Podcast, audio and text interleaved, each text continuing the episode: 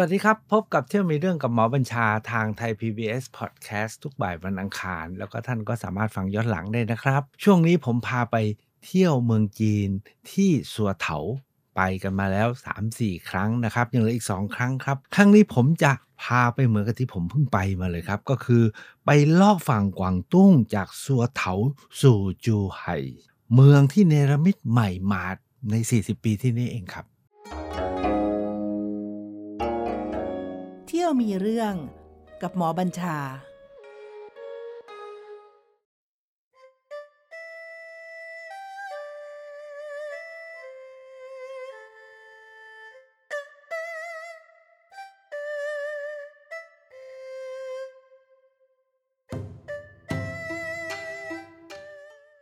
จริงๆแล้วท่านผู้ฟังคงจะรู้นะครับว่าหลังจากจีนเนี่ย ปรับระบบการบริหารใหม่โดยท่านเติ้งเสี่ยวผิงเนาะที่บอกว่า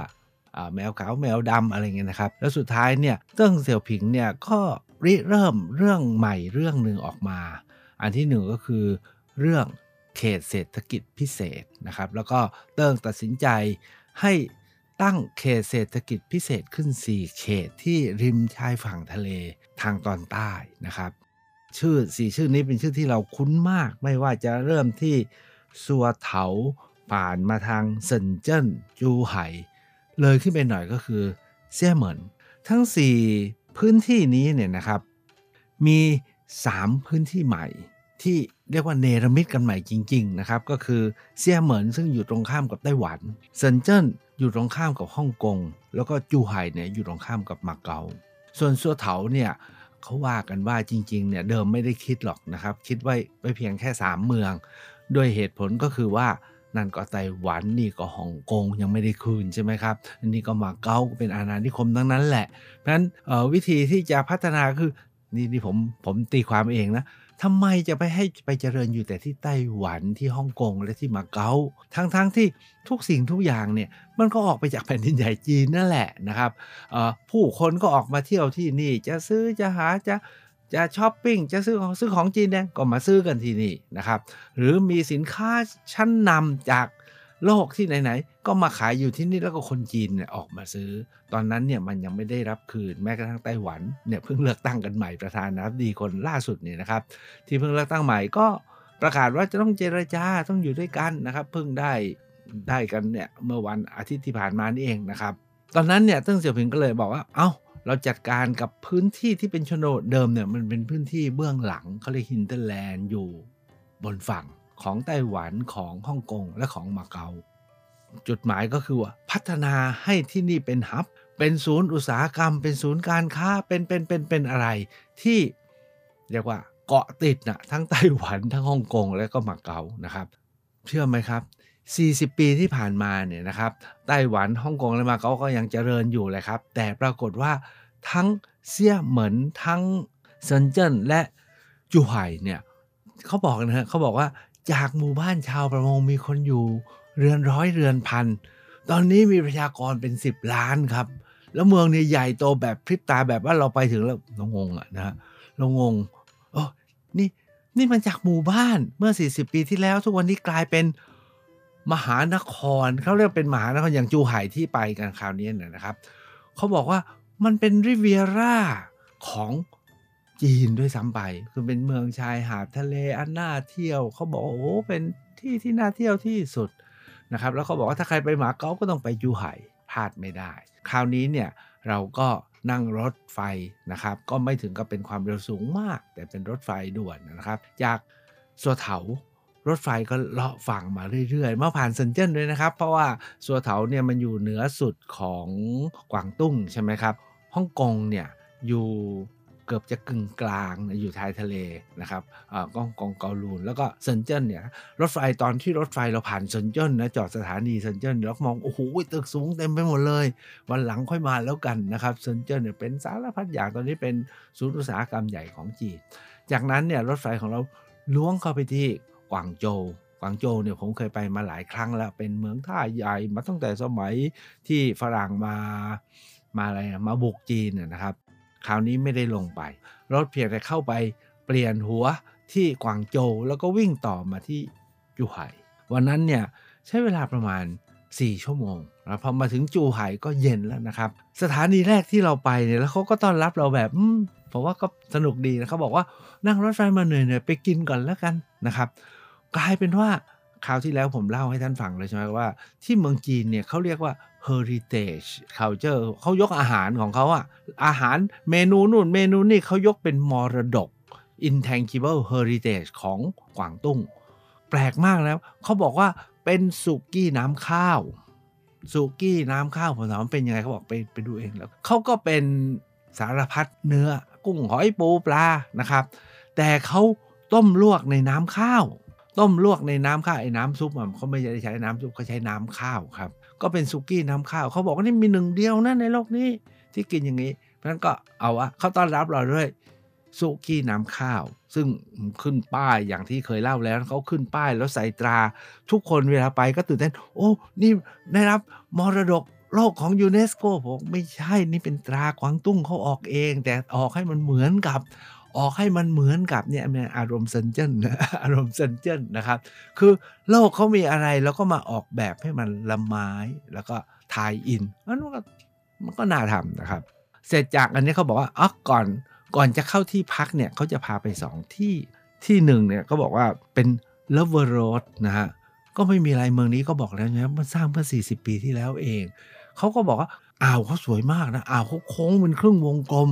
แล้วใหญ่มาก ตลอดอ่าวเนี่ยยาวเป็น 10 กิโลนะครับ แล้วเขาบอกตลอดอ่าวเนี่ยเขาเลยสร้างทางเดินเรียบอ่าวเลย แล้ว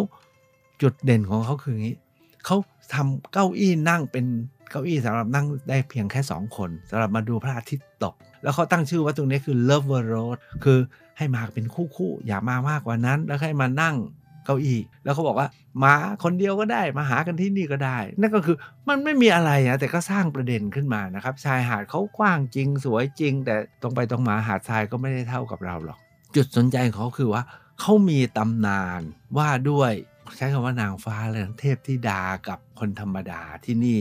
เขาเรียกผมอ่านชื่อเขาไม่ค่อยถูกนะคือแม่นางวีนี้นะครับ แม่นางเนี้ยเออเอาว่าเธอก็ มารักกับสามัญชนแล้วก็เรื่องมันยาวนะครับ แต่ที่น่าสนใจก็คือว่าเขามาสร้างเป็นประติมากรรมทำให้ผมนึกถึงนางเงือกที่แหลมสมิรา บ้านเราก็มีนางเงือกนิดเดียวแล้วก็นั่งอยู่งั้นนะครับ ไม่มีอะไรมากไปกว่านั้น แต่ปรากฏว่าเขาทำเป็นเทพีเรียกว่าเทพีหรือนางฟ้านะครับ แม่นางคนนี้ยืนสูงตระหง่านอยู่ในทะเล แล้วก็ยืนถือชูไข่มุก เมืองจูไห่เนี่ยมันเป็นเมืองตั้งอยู่ที่ปากแม่น้ำไข่มุกอยู่เจียง เขาก็เลยใช้นี่เป็นจุดขายเป็นจุดเด่น บอกว่าถ้าไปเดินถนนเลเวอร์โรดถนนคู่รักไม่มีอะไร แต่ว่าไปไปไปเยี่ยมแม่นางไปถ่ายรูปกับแม่นางแล้วกลางคืนก็ทำแสงให้สวย อันนี้ก็เป็นเรื่องแค่จุดขาย แต่จุดที่ผมว่าสำคัญมากก็คือว่าเขาพาไปอีกที่หนึ่ง ผมย้ำแล้วนะจูไห่เนี่ยมันเมืองสร้างใหม่ 40 ปีนี่เอง มันไม่มีอะไรเก่าๆเลยครับ อันนี้เขาสร้างเป็น opera house จูไห่ opera house ที่นี่เห็นแต่ไกลเขาทำเป็นหอยหอยสองตัว แล้วก็มีฝาเปิดบานอยู่คล้ายๆ หอยเชลล์พอนึกออกใช่ไหมครับ แล้วเป็นหอยบานอยู่เขาบอกนี่คือ opera house แล้วเขาเรียกว่าสุริยันจันทรา ผมมาดูเป็นโรงละครหอยหอยนะโรงละครฝาหอย มันก็นึกถึงโอเปร่าเฮาส์ที่ซิดนีย์นิดหน่อย เพราะว่ามันเป็นหอยที่วางเด่นขึ้นมากลางฟ้ายิ่งกลางคืนนะครับ มันขาวแล้วมันก็เลยตัดกับฟ้า แต่ทั้งบริเวณเนี่ยเขาทำเป็นย่านเลยเป็นย่านพาณิชย์ย่านเดินเล่น เป็นลานคนเมืองที่คนจะมาเดินเล่นอะไรต่ออะไร เพราะว่างดงามมากแล้วเขาก็มีโรงละครอยู่ข้างในด้วย เราก็ไปใช้เวลากันที่นั่นนะครับ แล้วก็ทราบว่าใครๆไปก็ต้องไปไปที่นี่แหละนะครับ นอกนั้นก็ร้านขายของเป็นพวกขนมนมเนยที่ผมตื่นเต้นอีกอย่างหนึ่งเขาพยายามสร้างทำของที่ระลึกออกมา ที่อยู่ในแนวเดียวกัน เราออกไหมครับของที่ที่เขามาวางขายเนี่ยเป็นพวกตะเกียงไฟเล็กๆมีสีต่างๆ แต่ทำเป็นรูปหอย มันก็เลยเข้ากันกับบรรยากาศของ เปลือกหอยที่เป็นโรงละครนะครับ จากนั้นเขาก็พาไปเข้าที่พัก จริง ๆ แล้วเนี่ยจูไห่เนี่ยเขาก็พยายามสร้างทำสิ่งจูงใจให้คนมาเที่ยวไว้อีกหลายอย่างที่สำคัญแล้วทุกคนเข้าไปแต่ผมเนี่ยไม่ได้ไปนะครับ เพราะว่าคณะเรามีเวลาไม่มาก ก็คือไปที่ฉางหลงโอเชียนคิงดอมเขาบอกว่าไอ้ฉางหลงโอเชียนคิงดอมเนี่ยนะ เป็นอควาเรียม มันไม่ใช่อควาเรียม มันมีอควาเรียมแล้วก็มีสวนสนุกให้คนไปเที่ยวเล่น มีสวนสนุก คือสวนสนุกก้าวหน้าเขามีอะไรบ้าง มีสไลเดอร์ มีไรเดอร์ มีอะไรอะไรก็ว่าไป แต่ที่เขาว่าโดดเด่นมากที่สุดที่นี่ก็คือ มีอควาเรียมที่ยิ่งใหญ่มาก มีแม้กระทั่งปลาวานอยู่ในอควาเรียม อันนี้ถ้าว่าท่านสนใจท่านใดสนใจก็ต้องแวะเข้าไปที่ที่นี่ได้ ก่อนเข้าถึงที่พักเนี่ยนะครับเเขาบอกว่าอีกอันหนึ่งที่เป็นจุดเด่นของจิวไฮ แล้วใครๆมาก็ไม่พลาดก็คือตลาดใต้ดิน ผมถามว่ามันคืออะไร ตลาดใต้ดินเนี่ยเป็นตลาดผิดกฎหมายไปก็ไม่ใช่ ก็ขายของแฟชั่น ลงไปได้ทั้งสามชั้น ที่สำคัญคือมันอยู่ติดกับโรงแรมที่เราไปพัก เดินมุดลงไป3ชั้น เต็มไปด้วยร้านขายของถามว่าเป็นอะไร คล้ายๆจะตูจักบ้านเราเออหรือคล้าย ๆ ตลาดรถไฟตลาดกลางคืนนะแต่ ของที่ขายคืออะไรก็ส่วนใหญ่ก็เป็นกระเป๋าเป็นเสื้อผ้า เป็นน้ำหอมเป็นนาฬิกา ก็เป็นของแฟชั่นของแฟชั่น ซึ่งแน่นอนครับจูไห่เซินเจิ้นทุกคนก็รู้นะของแฟชั่นแนวไหนนะครับ ก็มีเยอะแยะไปหมดเลยนะครับ ผมเองไปหากระเป๋ามาใบหนึ่งเพราะใบที่เอาไปขาด ก็ได้มาซื้อไม่ได้ต่อมีคนต่อว่าทำไมไม่ต่อเพราะมันพันกว่าบาทนะจะไปต่ออะไรเราเขาเดี๋ยวมัน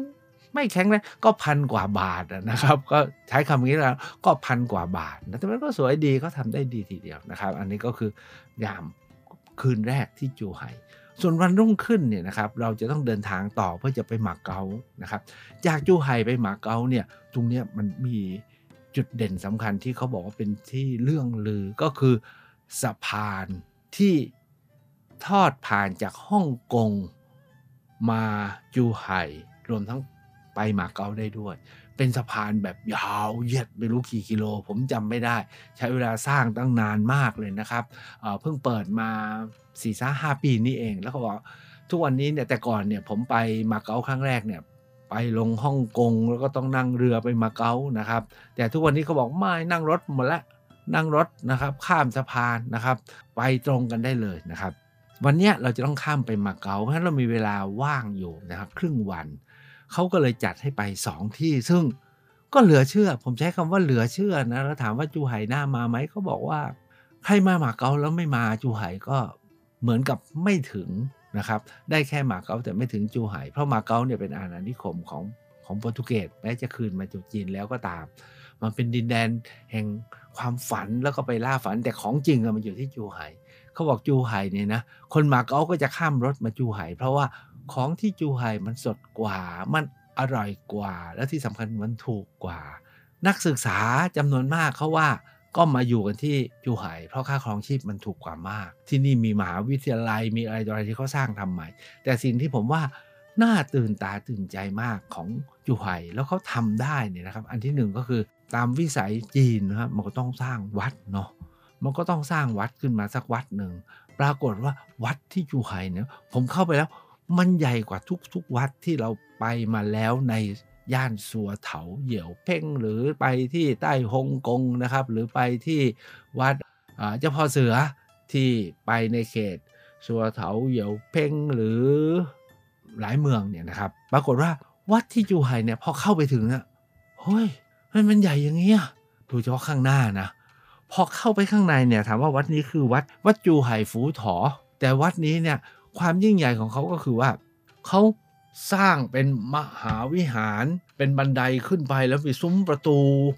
ใหญ่มาก แล้วก็มีงานประติมากรรม ไม่ว่าจะงานงานกระเบื้องมาประดับตามแบบกระเบื้องแตกแบบแต้จิ๋วหรืองานปั้นนะครับต่างๆเนี่ยเห็นแล้วมันใหญ่ใหญ่จริง ๆ ก็ ของสร้างใหม่มันทำให้ใหญ่ได้ แต่ที่ตะลึงกว่านั้นก็คือว่าเมื่อเดินลอดซุ้มประตูเข้าไป โอ้โห ช้างศิลาตัวเบ้อเลอเลยนะครับ หรือประติมากรรมต่างๆ กว่าจะเข้าไปถึงชั้นในเนี่ยพอเดินต่อไปพื้นชั้นในเจอจตุโลกบาลทั้ง4เนี่ยนะครับ เอาว่าสร้างใหม่ใหม่ แต่เขาก็ใหม่ให้สมใหม่อะคือทั้งยิ่งใหญ่และงดงามเหลือเกิน เลยไปจากนั้นที่หอพระ ผมไม่อยากจะพรรณนา แต่ที่ตะลึงกว่านั้นคือ หลังหอพระใหญ่หลังมหาวิหารที่ประดิษฐานเนี่ยนะครับพระอมิตาภาหรือเทพแห่งเกียร์มีอะไรเง็กเซียนฮ่องเต้มีพระชายามีรูปปั้นรูปประดับเต็มไปหมดนะครับ แต่ที่ผมใช้คำว่าโอ้คือพอเดินอ้อมไปข้างหลังครับ ข้างหลังวิหารเนี่ยตรงที่เป็นหลังพระใหญ่เนี่ยนะครับเขาสร้างเป็นประติมากรรมพระพุทธเจ้า แล้วก็พระอภิตาภะทองอารามสวยมากๆ แต่ที่ที่อึ้งที่สุดก็คือว่าเขามีมหาวิหารใช้คำว่าไงดี เป็นมหาวิหารเหมือนกับ ผมดูแล้วมันเป็นคล้ายๆ มหาวิทยาลัยอะใช้คำว่าเป็นอาคารสัก7ดแชั้นนะครับ แล้วใหญ่ตึบเลย เอาว่าใหญ่กว่าอาคารมหาวิทยาลัยหลายมหาวิทยาลัยในประเทศไทยที่ผมเคยเห็นมา ใหญ่จริงๆ ผมถามว่า นี่เขาทำอะไร มันแค่เป็นวัดหรือตั้งใจจะเป็นที่ภาวนาหรือเป็นสถานศึกษาเรียนรู้ด้วย ไม่ได้คำตอบ แต่ผมมั่นใจว่าเวลาจีนเขาคิดอะไรเนี่ยเขาจะคิดแบบใหญ่ แล้วก็ทำให้เต็มที่ไว้นะครับ หาคำตอบไม่ได้จนเดินออกมาที่ปากประตูนะครับ ก่อนจะออกจากปากประตู ถึงจะได้คำตอบนะครับเขามีพิพิธภัณฑ์ด้วยวัดนี้นะครับ วัดที่จูไฮฟูทอนี่นะครับฟูโถเนี่ยพิพิธภัณฑ์ของเขา เขาพูดถึงเรื่องของการค่อยๆ เปลี่ยนผ่านพุทธศาสนามาเป็นแบบจีน เขาพูดถึงเรื่องตักมอที่มานะครับ พระพระสุอี้จิงที่มาถึงไปสืบพระพุทธศาสนาจากอินเดียมาทางทะเลก็มาขึ้นที่กวางตุ้ง จากกวางตุ้งแล้วก็ค่อยๆมาแปลแล้วก็มาปรับคำสอนให้เหมาะกับจีน แล้วเขาบอกจากนั้นเนี่ยก็ค่อยๆแปลง เนื้อหาเนื้อหาไม่แปลง ค่อยๆ แปลงวิถีนะครับ แห่งพระพุทธศาสนาให้เป็นแบบจีนเขาทำเป็นนิทรรศการเพื่อบอกถึงเจตนาของการสร้างวัดนี้ โดยวัดนี้ก็กลายเป็นจุดที่เขาตั้งใจที่ให้เป็นที่แลกเปลี่ยนเรียนรู้และฟื้นฟู พระพุทธศาสนาของจีนและระหว่างกัน แล้วก็มีกิจกรรมแสดงให้เห็นกิจกรรมต่างๆนะครับ รวมทั้ง ข่าวตกต่ำของพระพุทธศาสนาในจีนในช่วงของการปฏิวัติวัฒนธรรมของคอมมิวนิสต์อันนี้ก็เป็นความพยายามที่จะสืบสารแต่ผมก็มีคำถามทิ้งท้ายเหมือนกันว่า แต่ผมไม่ค่อยเห็นคนเท่าไหร่ พระก็น้อยนะครับ ผู้คนก็ไม่มากนัก แม้ที่วิหารข้างในจะมีพระนั่งสวดมนต์อยู่มีคนสวดมนต์ภาวนาอยู่เนี่ยแต่ดูกับสเกลของพื้นที่แล้วผมมันต้องเห็นคนเป็นพันน่ะ แต่มันไม่มากนัก ก็ไม่แน่ใจว่าเมื่อตอนสร้างใหม่ ๆ ก่อนที่จะเกิดโควิด ก่อนที่จะเศรษฐกิจจีนจะตกต่ำเนี่ยที่นี่จะคึกคักคาค่ำขนาดไหน ต่อจากที่วัดยูไห่ฟูโถเนี่ยอันนี้เป็นเป้าหมายที่ใครๆก็อยากไป เขาบอกว่าที่ยูไห่เนี่ยมีนิวหยวนหมิงหยวน ถ้าหากว่าท่านที่เคยไปปักกิ่ง คงจะรู้ว่าในปักกิ่งเนี่ยมีพระราชวังสำคัญอยู่ 3 วัง วังหนึ่งก็คือที่เรียกว่า วังต้องห้ามใช่ไหมที่อยู่ใจกลาง วังที่สองเขาเรียกว่า Summer Palace ซึ่งอยู่ริมทะเลสาบอยู่ไม่ไกลนักนะครับ ทุกคนก็ต้องไปเที่ยว แต่อันที่3เขามีอุทยานอีกอุทยานหนึ่งในปักกิ่ง ชื่อว่าหยวนหมิงหยวน อุทยานหยวนหมิงหยวนเนี่ยกล่าวกันว่าในสมัยราชวงศ์ชิงเนี่ยก็สร้างเป็นอุทยานอันโอฬารมาก แล้วก็ของมีค่าทั้งหลายเนี่ยที่ จักรพรรดิในสมัยราชวงศ์ชิงเนี่ยมีเนี่ยก็เอาไปเก็บเอาไปดิสเพลย์เอาไปจัดแสดงอยู่ที่หยวนหมิงหยวน ผมเคยไปที่ปักกิ่ง นั่งรถไปที่หยวนหมิงหยวน ปรากฏว่าพอไปถึงเจอแต่ซากนะปรักหักพัง ถามว่าทำไมเขาบอกว่าทิ้งไว้ไม่ซ่อมไม่สร้างกลับคืนมา ทิ้งไว้เป็นอนุสรณ์สถานที่พวกชาติตะวันตก 8 ชาตินะยุคนั้นนะฮะอเมริกาอังกฤษ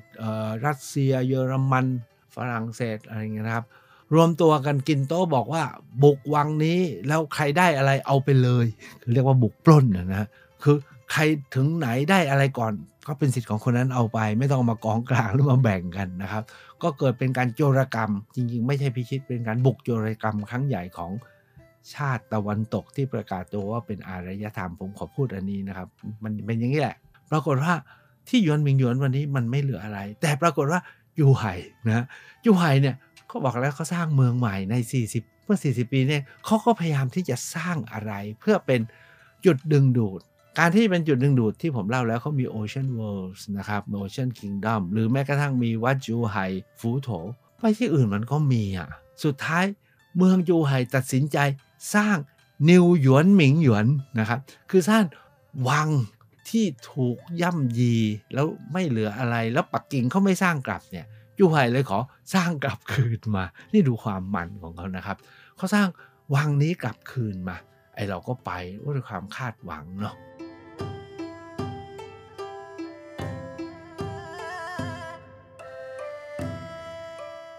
พอเข้าไปถึงผ่านประตูวังแรกเนี่ยจะเจอหัวสัตว์แล้วกัน หัวสัตว์ 12 นักกษัตริย์เนี่ยวางเรียงอยู่ 5-6 หัว ผมเนี่ยเกิดปีวอกใช่ไหมก็ไปดูหัวลิงเขาบอกว่าไอหัว5-6หัวเนี่ยนะครับ เป็นหัวที่เขาเอาคืนมาได้ เพราะเดิมเนี่ยอยู่ที่หยวนหมิงหยวน แล้วพวกตะวันตกนี่แหละนะบุกแล้วก็เอากันไปประเทศนู้นประเทศนี้ประเทศนั้น เขาก็สืบสืบสืบสืบว่ามันอยู่ที่ประเทศไหนบ้าง ไปซื้อคืนมานะครับ ไปซื้อคืนก็เอามาเก็บไว้แล้ว แล้วที่เอามาตั้งให้เรารูปเราคำเนี่ยนะครับ ไม่ใช่ของจริงนะเขาเลยบอกไอ้นี่เอาคืนมาได้แล้ว ก็มาจำลองวางไว้นะครับ เพื่อยืนยันว่านี่ผมว่าเขาตั้งใจนะเขาตั้งใจตั้งใจกระทบเลยล่ะเนี่ยของที่มาขโมยไปเนี่ยเราเอาคืนมาได้เท่านี้ที่เหลืออยู่ที่ไหน ก็คงจะไม่กล้าปรากฏเนาะเพราะว่าเดี๋ยวถูกทวง อันนี้เขาไปเอาคืนมาเขาไปด้วยวิธีซื้อนะจีนเขาไปซื้อคืน มียุคหนึ่งจีนก็ตามล่าซื้อคืนนะครับปรากฏว่าก็มาวางตั้งไว้นะครับต้อนรับเพื่อย้ำว่าที่ที่เรากำลังจะไปเนี่ยมันเคยล่มสลายถูกทำลาย โดยคนที่บอกว่าเป็นอารยธรรมแต่จริงๆมาปล้นเอาไป จากนั้นเราก็เดินเข้าไปเราก็เพลิดเพลินแล้วทำเป็น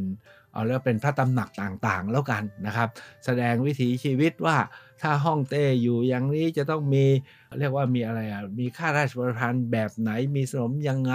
แล้วไปอีกห้องหนึ่งก็ทำให้เห็นฉากองค์จักรพรรดิปูยีแล้วซูสีไทเฮากับอีกห้องเฮาเนี่ยนะอีกไทเฮาเนี่ยนั่งประทับอยู่หลังม่านเพื่อบัญชาการ ไปอีกห้องหนึงเป็นห้องทรงพระอักษรเป็นห้องเรียนรู้อะไรต่ออะไรเนี่ยของของจักรพรรดิ เราก็เดินเพลินอยู่พักหนึ่งแล้วมีคนก็บอกว่า เฮ้ย ไอ้นี่มันไม่ใช่หยวนมิงหยวนไอ้นี่เนี่ยเขาพยายามสร้างจำลองอาวังต้องห้ามแล้วเกิดคำถามว่าอ้าวแล้วหยวนมิงหยวนอยู่ไหนอะแล้วหยวนมิงหยวนเป็นยังไงอะความจริงนะถ้าไม่มีใครทักนะเราคงเดินกันยาว ปรากฏว่าไออุทยานนิวหยวนมิงหยวนแห่งนี้เนี่ยมันใหญ่จริง ๆนะครับ เราแค่เดินชุดแรกเนี่ยหมดไปครึ่งชั่วโมง แล้วเราก็รู้ว่ามันไม่ใช่ เราออกไปเจอริมสระ ปรากฏว่าทะเลสาบใหญ่มาก ข้ามทะเลสาบไปเนี่ยยังมีพระตำหนักมีอาคารมีอะไรต่ออะไร เยอะแยะอยู่ไกลลิบๆเลยดูในแผนที่แล้วเขาบอกว่า ตรงนี้เนี่ยเขาออกแบบให้เป็นปาร์คฮะเป็นสวนสาธารณะ แล้วจริงๆเนี่ยอยู่ใช้เวลาอยู่ได้ทั้งวันเลย พอถึงตรงนี้อ๋อเราเราจะมาดูหยวนหมิงหยวนนี่ก็เลยถามว่าแล้วหยวนหมิงหยวนอยู่ตรงไหน อันมักคุเทศก็เอาไปทางนี้ถ้ามาหยวนหมิงหยวนไม่ต้องไปดูอื่น ก็เลยพาเข้าไปที่หยวนหมิงหยวน ปรากฏว่าพอเข้าไปที่หยวนหมิงหยวนเนี่ยเข้าใจเลยครับว่า